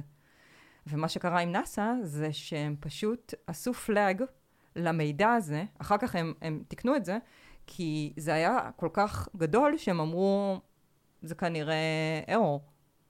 והם הורידו את המידע הזה פשוט. שלימים, אחר כך הם אמרו, ברגע שהגיעו המדידות האלה, הם אמרו, אוקיי, משהו פה לא הגיוני, והחזירו את זה. מדהים. אה, וזה מה ש... כשאומרים על החור באוזון, אז זה תמיד התמונת לוויין הזאת של נאסא. אה, אז זה היה, זה היה ה- כאילו הרגע שבו, אוקיי, זהו, אין יותר אה, אה, ספק. יש פה משהו מאוד מאוד בעייתי. עכשיו, למה מתארים את הדבר הזה כ- כ- כחור? כי, נש... זאת אומרת, נשמע לי לפי מה שאת אומר, האם, ה- אוקיי, ה-40 אחוז האלה, זה באוזון שנמצא בסטרטוספירה שסביב כל כדור הארץ, או יש פשוט, היה אזורים מסוימים שבהם, זאת אומרת, שאלה מעולה. למה זה בעצם חור? זה פשוט דילול של אוזון. קודם כל נכון, החור זה אומר דילול, אה, לגמרי נכון, אה, וזה מעל אנטארקטיקה. אה, שזאת הייתה אחת השאלות, הם לא הבינו למה. למה דווקא מעל אנטארקטיקה? אגב, זה עונתי, זה לא תמיד יש חור. אה, כי אז גם דיברו על זה שבאוסטרליה זה היה במיוחד מסוכן. בגלל שזה באנטארקטיקה. אז החור נמצא באמת באנטארקטיקה. למה? למה, למה דווקא שם? למה דווקא שם? אז זה, ה-CFC איכשהו מתרכז לשם? אה, אז זה שילוב של כמה דברים. אמ- אמרתי קודם, זה ה polar stratospheric clouds, כן. שהזכרתי קודם. אה, אז זה קשור לזה. היפים. חלק מהיפי, אני אוהבת הרבה עננים. אה, יפה. אמ, אז אה, אה, זה, זה, זה היה בעצם, בשלב הזה היה מין סימן שאלה עדיין. Hmm. ופה נכנס, נכנס, נכנסת נועה, המקום שאני עבדתי בו. הייתה מדענית בשם סוזן סלמון, שחקרה את העניין הזה, הם עשו טיסות אה, שם, והגיעו למסקנה, אני אקצר את כל, ה, את כל התהליך המחשבתי, אבל הם הגיעו למסקנה שבעצם אה, כדי שתיווצר הריאקציה הזאת, שהכלור מפרק את, ה, את האוזון, צריך שיהיה מצע. והמצע הזה, ו- וטמפרטורות קורות, אה, והמצע הזה זה הענן הזה. זה ה-Polar Stratospheric Cloud, שזה ענן מאוד מיוחד, והוא קורה מעל אה, אנטארקטיקה. Hmm. ו... אבל האם גם במקומות אחרים, גם מעל אה, שמי הארץ ושמי ניו יורק, היה דילול. דילול?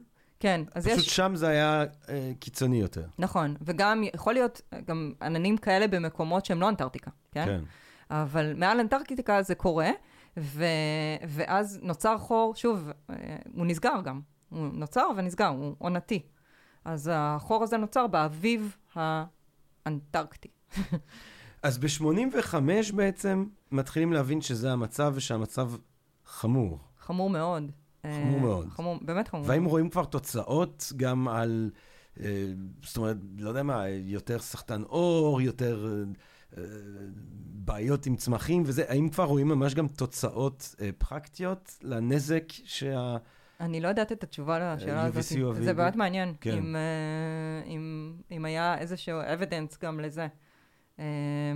אני יודעת שאם אני ככה אקפוץ לסוף, שהערכות של, אה, של ארצות הברית, של ה-Environmental Protection Agency של ארצות הברית, משרד להגנת הסביבה, אה, היא שעד שנת 2065, שזו השנה שבה החור ייסגר לחלוטין, בתקווה, אז uh, אנחנו נחסוך 216 מיליון, ארצות הברית בלבד, מקרים של סרטן עור, וואלה. uh, שמתוכם 1.6 ימות, היו אמורים למות מסרטן עור, שזה די מדהים, זה, זה וואי, אני רוצה, לה. אני רוצה להגיע ל, לסגירה, ולמה אנחנו לא יכולים פשוט להזרים שם קצת אוזון, כי יש לי מחשבה כזאת. קצת כמו טראמפ, למה אי אפשר לשתות אקונומיקה? למה אי אפשר פשוט לזרוק שם אוזון? אנחנו מצליחים לעשות אוזון במעבדה? כן. אפשר לקחת במטוס, לשחרר אותו שם, יאללה, וואו, צ'וסי, אוזון.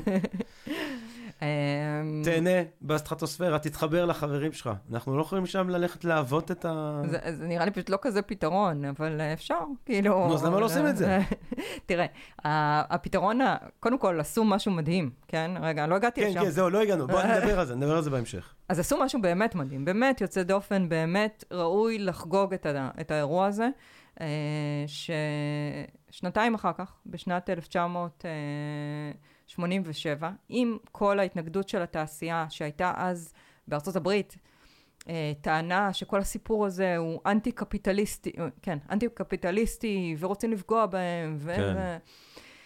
עם כל זה, אה, נחתמה, נחתם הסכם מונטריאול, שאחר כך עשו לו אמנדמנט, כאילו כל כמה שנים, כל שנתיים בערך היה עוד ועוד הסכמים, עד ההסכם האחרון, שהיה לדעתי ב-2015 או 2016 בקיגאלי, אה, שכל הסכם בעצם אה, הוסיף נדבך, הוסיף משהו שהוא עוד רגולציה, אה, והם הצליחו להביא, אני לא, לא יודעת כמה מדינות, אבל ממש את רוב, אני חושבת מעל 90 מדינות, להסכים לאסור את השימוש בגז הזה.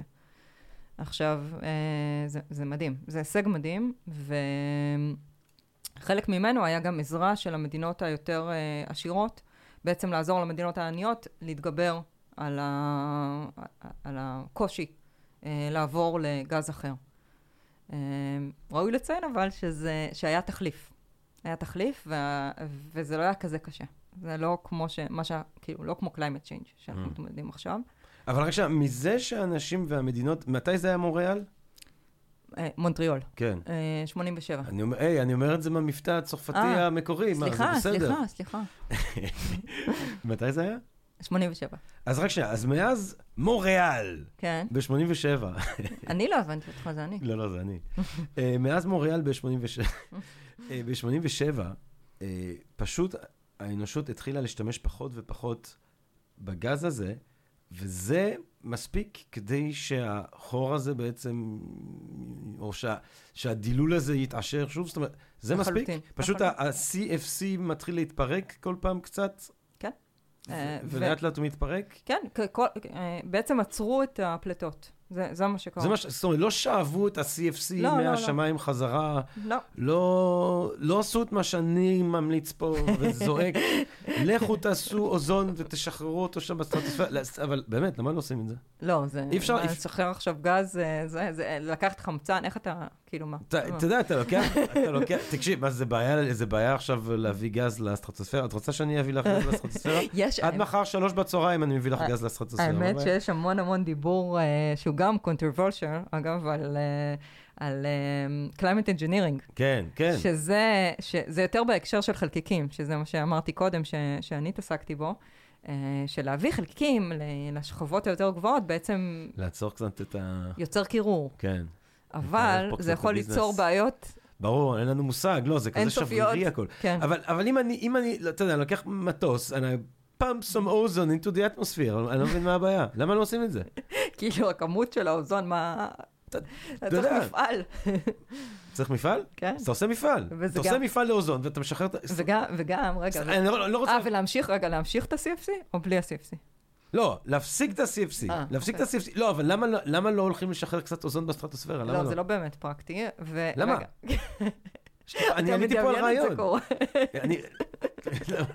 את לא חושבת שיש לי פה רעיון? זה לא רעיון? לס- אתה יודע, אנחנו- אמרת עד 2065 זה ייסגר? כן. אה. אתה אומר, בוא נסגור את זה עכשיו. בוא נסגור את זה עכשיו, בוא נסגור את החוב עכשיו, בטח. כן, טוב. טוב, דברי עם החברים שלך שם ב, אה, אה, בבולדר. דברו איתם בבולדר, אה, כי אני חושב ש... תגידי להם, תקשיבו, יש לנו רעיון. יש פה, יש פה משהו. אה, ובעצם הסחור הזה, אז אנחנו חושבים כרגע, בקצב הנוכחי, ב-2060 חמש. הולך להיסגר. Mm-hmm. זאת אומרת, אנחנו נחזור לרמת האוזון שהייתה לפני ההפכה הזאת של ה-CFC. שזה מדהים. כן. באמת מדהים. בואו, תדברי איתי קצת על, על המדהים הזה. זה, זה בעיניי כאילו משהו ש... אני חושבת שאנחנו לא חוגגים מספיק את ההישג הזה של האנושות. שאני חושבת שזו פעם ראשונה או. ש, שכל כך הרבה מדינות יושבות ביחד ו, ומצליחות להגיע להסכם שמציל את האנושות. כאילו, אין, אין, אין דרך אחרת להגדיר את זה. ו... זאת אומרת, אם לא היינו מגלים ב-85 לצורך העניין, או גם לפני, השניים האלה התיאורטיקנים בשנות ה-70, אבל אם לא היינו, אה, אם לא היינו אה, אה, מגיעים לדבר הזה, וזה היה ממשיך ומדלל ומדלל ומדלל, כולנו היינו מתים. לא, לא, לא, לא הייתי, I wouldn't go so far, אבל הערכות אומרות, אה, טוב, אני לא יודעת, בעצם יכול להיות במהלך השנים, כן? כן. טוב, אה, זה שכולנו הולכים למות, לצערנו, גם ככה זה המצב.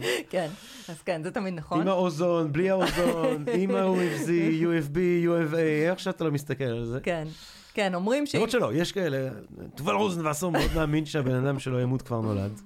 הלוואי, הלוואי, אני בעד. כן. אז אומרים ש...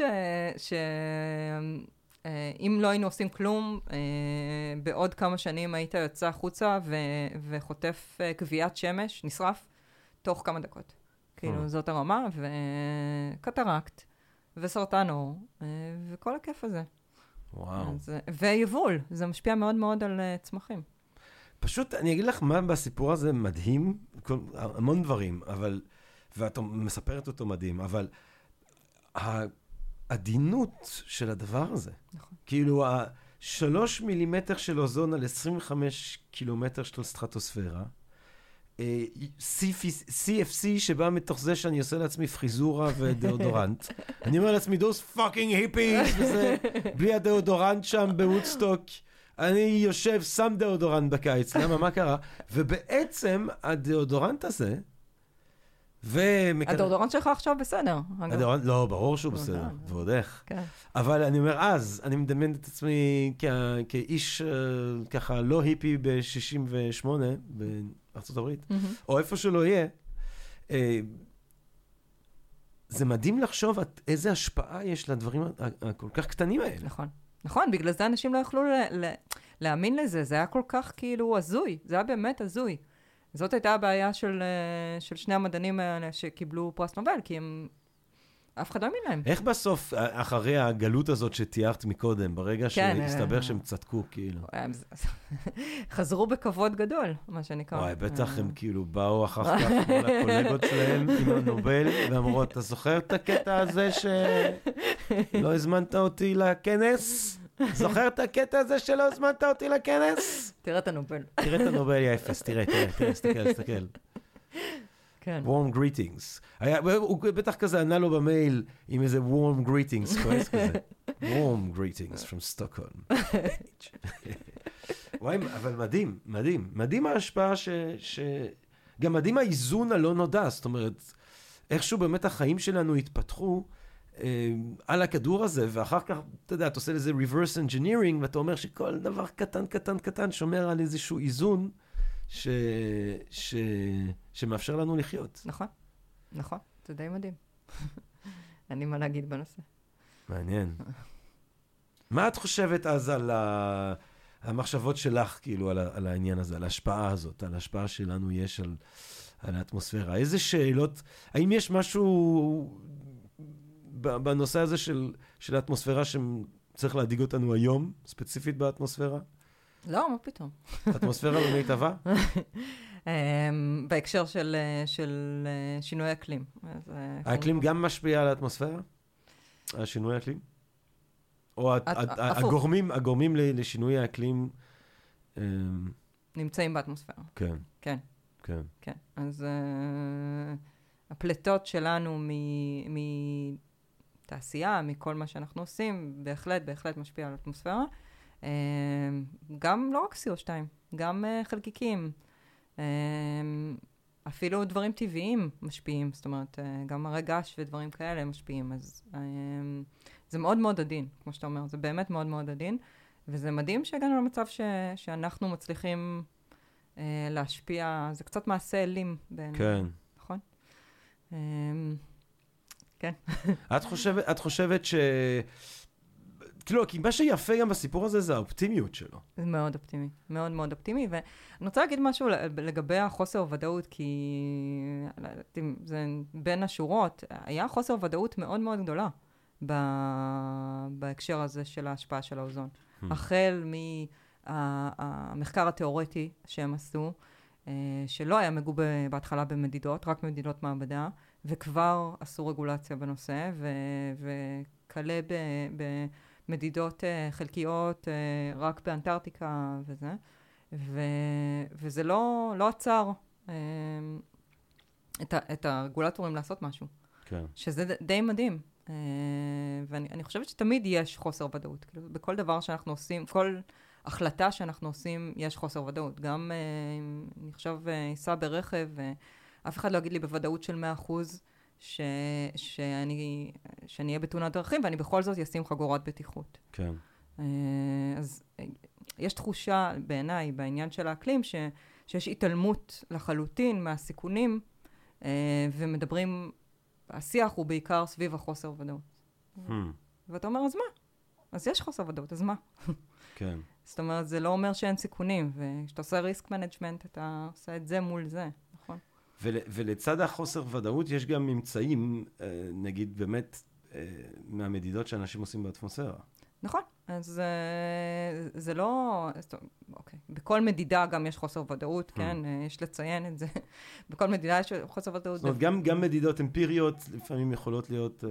טוב, אולי לא בגסות כמו הסיפור המטורף שסיפרת על נאסא, שפשוט ביטלו נתון בגלל שהוא היה קיצוני מדי. כן. אני מקווה שדברים כאלה לא קורים. כן, כאלה. למרות שהם הציגו את זה בצורה שהם אה, חיובית, כי הם אמרו, אנחנו לא היינו בטוחים במידע, אז לא רצינו סתם לפרסם אותו. כן. אז לא לקחנו לא את הזמן. זה לא שלא הייתם בטוחים, לא, לא, לא הייתם בפרדיגמה הנכונה כדי להבין את המידע שאתם כן רואים. נכון. זה שונה. נכון, נכון, נכון. אבל הם טוענים, הם, הם טוענים שיצא להם שם רע, שהם הם, אה, כן. כאילו uh, התעלמו מזה, והם לא התעלמו, הם, they flagged the data. את חושבת שיש סיכוי ש, שכל ה, שכל הסיפור הנוכחי של האקלים ו-IPCC וזה, ויהיה לזה איזשהו תהליך כמו האוזון, ובסוף... כי אני באמת זוכר באיטיז, כשאני עוד הייתי ילדון, שהיה דיבור כבד על האוזון, ועכשיו אנחנו יכולים להיות... רגועים. רגועים? את חושבת שאנחנו נוכל להיות רגועים בעוד 30 אה, שנה? אני מאוד אשמח. אני מאוד אשמח. אני חושבת שיש אופטימיות, לא? כן. כאילו עם גלסגו וכל מה שקורה. אה, וגם יותר מודעות, ו... אה, אני- איך איך זה נראה לך, ה-IPCC וזה? את קוראת את זה? את נכנסת לזה? את את ב- את כן. אה, יושבת על הדוח עצמו? אמרנו לא את התקציר, הדוח והמאמרים וזה ופה ושם. אה, יותר בעבר מאשר עכשיו, כי עכשיו כן. אני מתעסקת יותר בזיהום אוויר, כן. ופחות ב... בנושאים של אקלים, אה, אז אני יותר, יותר ככה hands on ב... ב... בזיהום אוויר. אבל כן, כאילו, שוב, אף אחד לא קורא את הכל, כן? כן. רק חלקים, בכנות. גם אנשים בנועה, שחלקם כותבים את הדוח הזה, לא קוראים את הכל. אה, כן, אני לא יודעת מה לענות על זה. כן. מה שקראת, אבל מה שקראת נראה לך, אה, איך הייתי אומר? מידע מהימן? כן. כן, כן. כן, כן, אני גם, אה, תראה, בשני משרדים לידי היה את אלה שיש את הגרף המפורסם אה, של ה-CO2. אה, נכון? אתה מכיר את ה hockey stick. כן. אז אה, זה אנשים שעשו את המדידות, יושבים שם. וואלה. כן. איך הם? אמינים? אנשים אמינים? אמינים. או מהימנים, כדי שלא נבין כן. אותי לא נכון. כן, תראה, הדירקטור, סימפטיים גם? הדרך? חלקם. חלקם, כן. אה, Mm.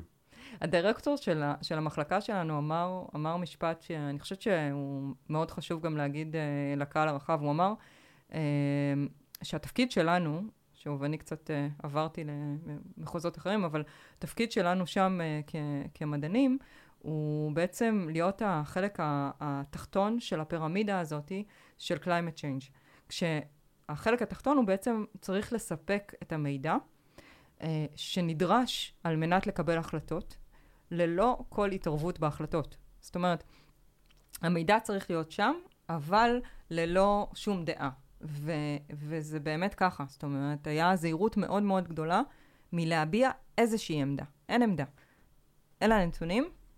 עכשיו קחו את זה, אה, כלכלה, חברה, מקבלי החלטות, תעשו עם זה מה שאתם רוצים, אני לא אגיד לכם מה לעשות. Hmm. אני רק אגיד לכם מה הבעיה. אבל אה, דווקא אנחנו לא זקוקים למדענים שיגידו לנו מה לעשות, בהינתן אז ש... מה אמרתי, אני קצת, אה, קצת עברתי כן. מהזה, אבל הוא, יש בזה משהו, יש את שני הצדדים. כי אתה, אתה אומר מצד אחד, זה יוצר אמינות מאוד מאוד גדולה, וזה זה הדגש מאוד מאוד גדול של אובייקטיביות. אובייקטיביות, אמינות, אה, ללא אג'נדה. זאת הבעיה, תעשו עם זה מה שאתם רוצים. אה, והתעשו עם זה מה שאתם רוצים הוא חשוב, כי יש החלטות כלכליות כאלה ואחרות שנובעות מהנתונים האלה. אבל כן התפקיד של המדען ב baseline הזה הוא כן למצוא גם את הבעיה. המקבלי החלטות לא יגידו לך, יש בעיה, תחקור אותה, אתה צריך למצוא אותה. מעניין. אני רוצה לשאול אותך, אני חייב שאלה אחרונה על הזיהום האוויר. אם את, אם את, בזה את עוסקת ממש ככה בימים ממש, אלה, כן. ולספק מידע על זיהום אוויר, ואלרגנים, ושריפות. מה מצבנו, תגידי, אה, בארץ? מה אנחנו נושמים? מה... אוזון. נושמים אוזון. היה גשם.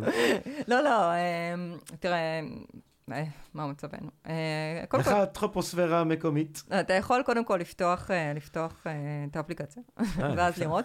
זיהום אוויר משתנה האפליקציה היא ממש, היא יכולה להגיד לי ברחוב שלי מה קורה? או היא אומרת, אה, ברזולוציה של 500 מטר. וואו, כן, מה את אומרת? כן. טוב, אז אמ, חינם?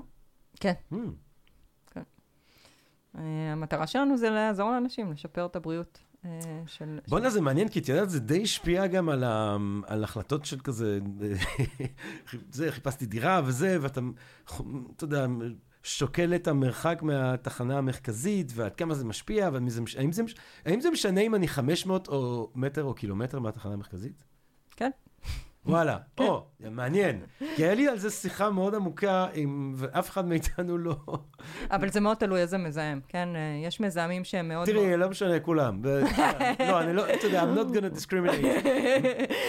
עדיף לי להיות, זאת אומרת, יש הבדל בין להיות קילומטר לבין 500 מטר. יש הבדל אה, במזהמים מסוימים. בסדר, מספיק טוב. אוקיי. ומה את אומרת? כן. אז, ואי- אז אני יכול להסתובב בתל אביב ולבדוק בכל 500 מטר יאללה, מה. המצב. אז, אבל רגע, אני רציתי להגיד שני דברים. אחד, שזיהום אוויר משתנה מספר פעמים ביום.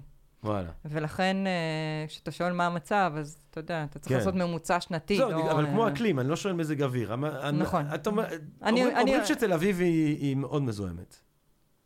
תלוי יחסית למה, יחסית לדלי לא. נכון. אה, אבל את, את אה, בנימינה נגיד, בנימין יותר טוב מתל אביב. בצורה משמעותית? לא, לא. לא. אה. איפה בארץ ממש, למי שרוצה אוויר הכי צלול, נקי? זהו, וואי, יש את ה...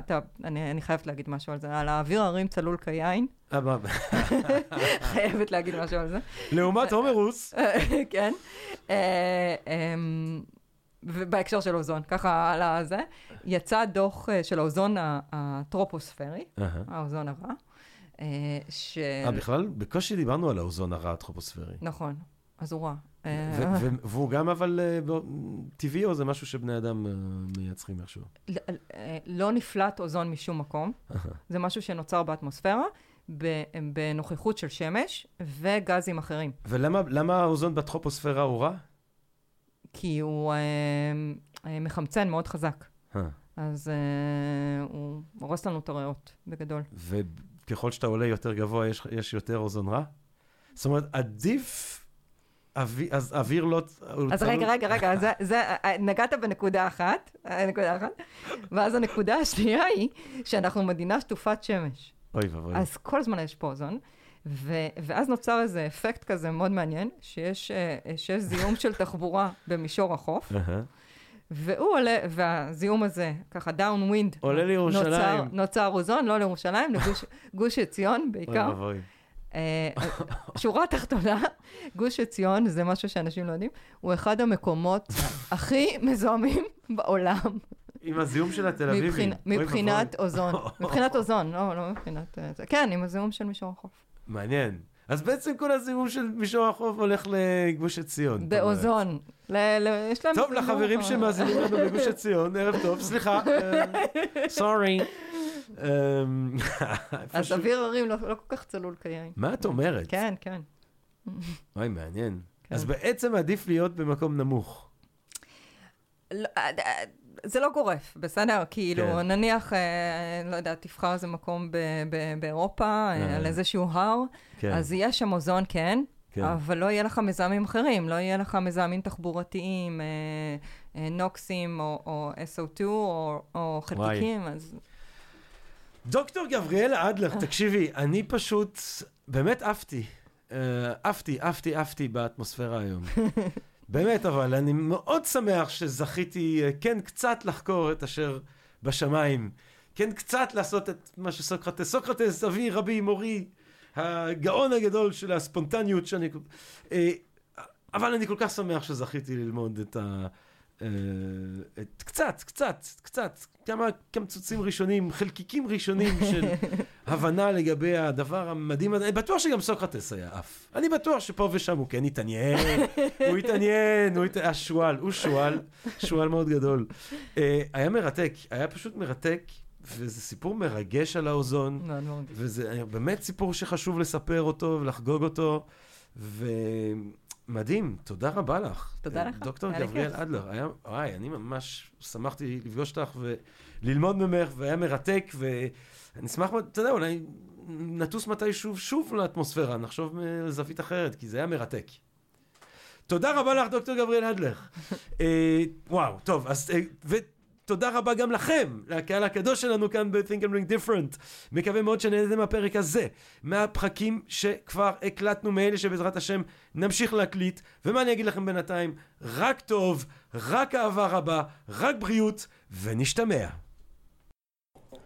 פודקאסט, פודקאסט, פודקאסט.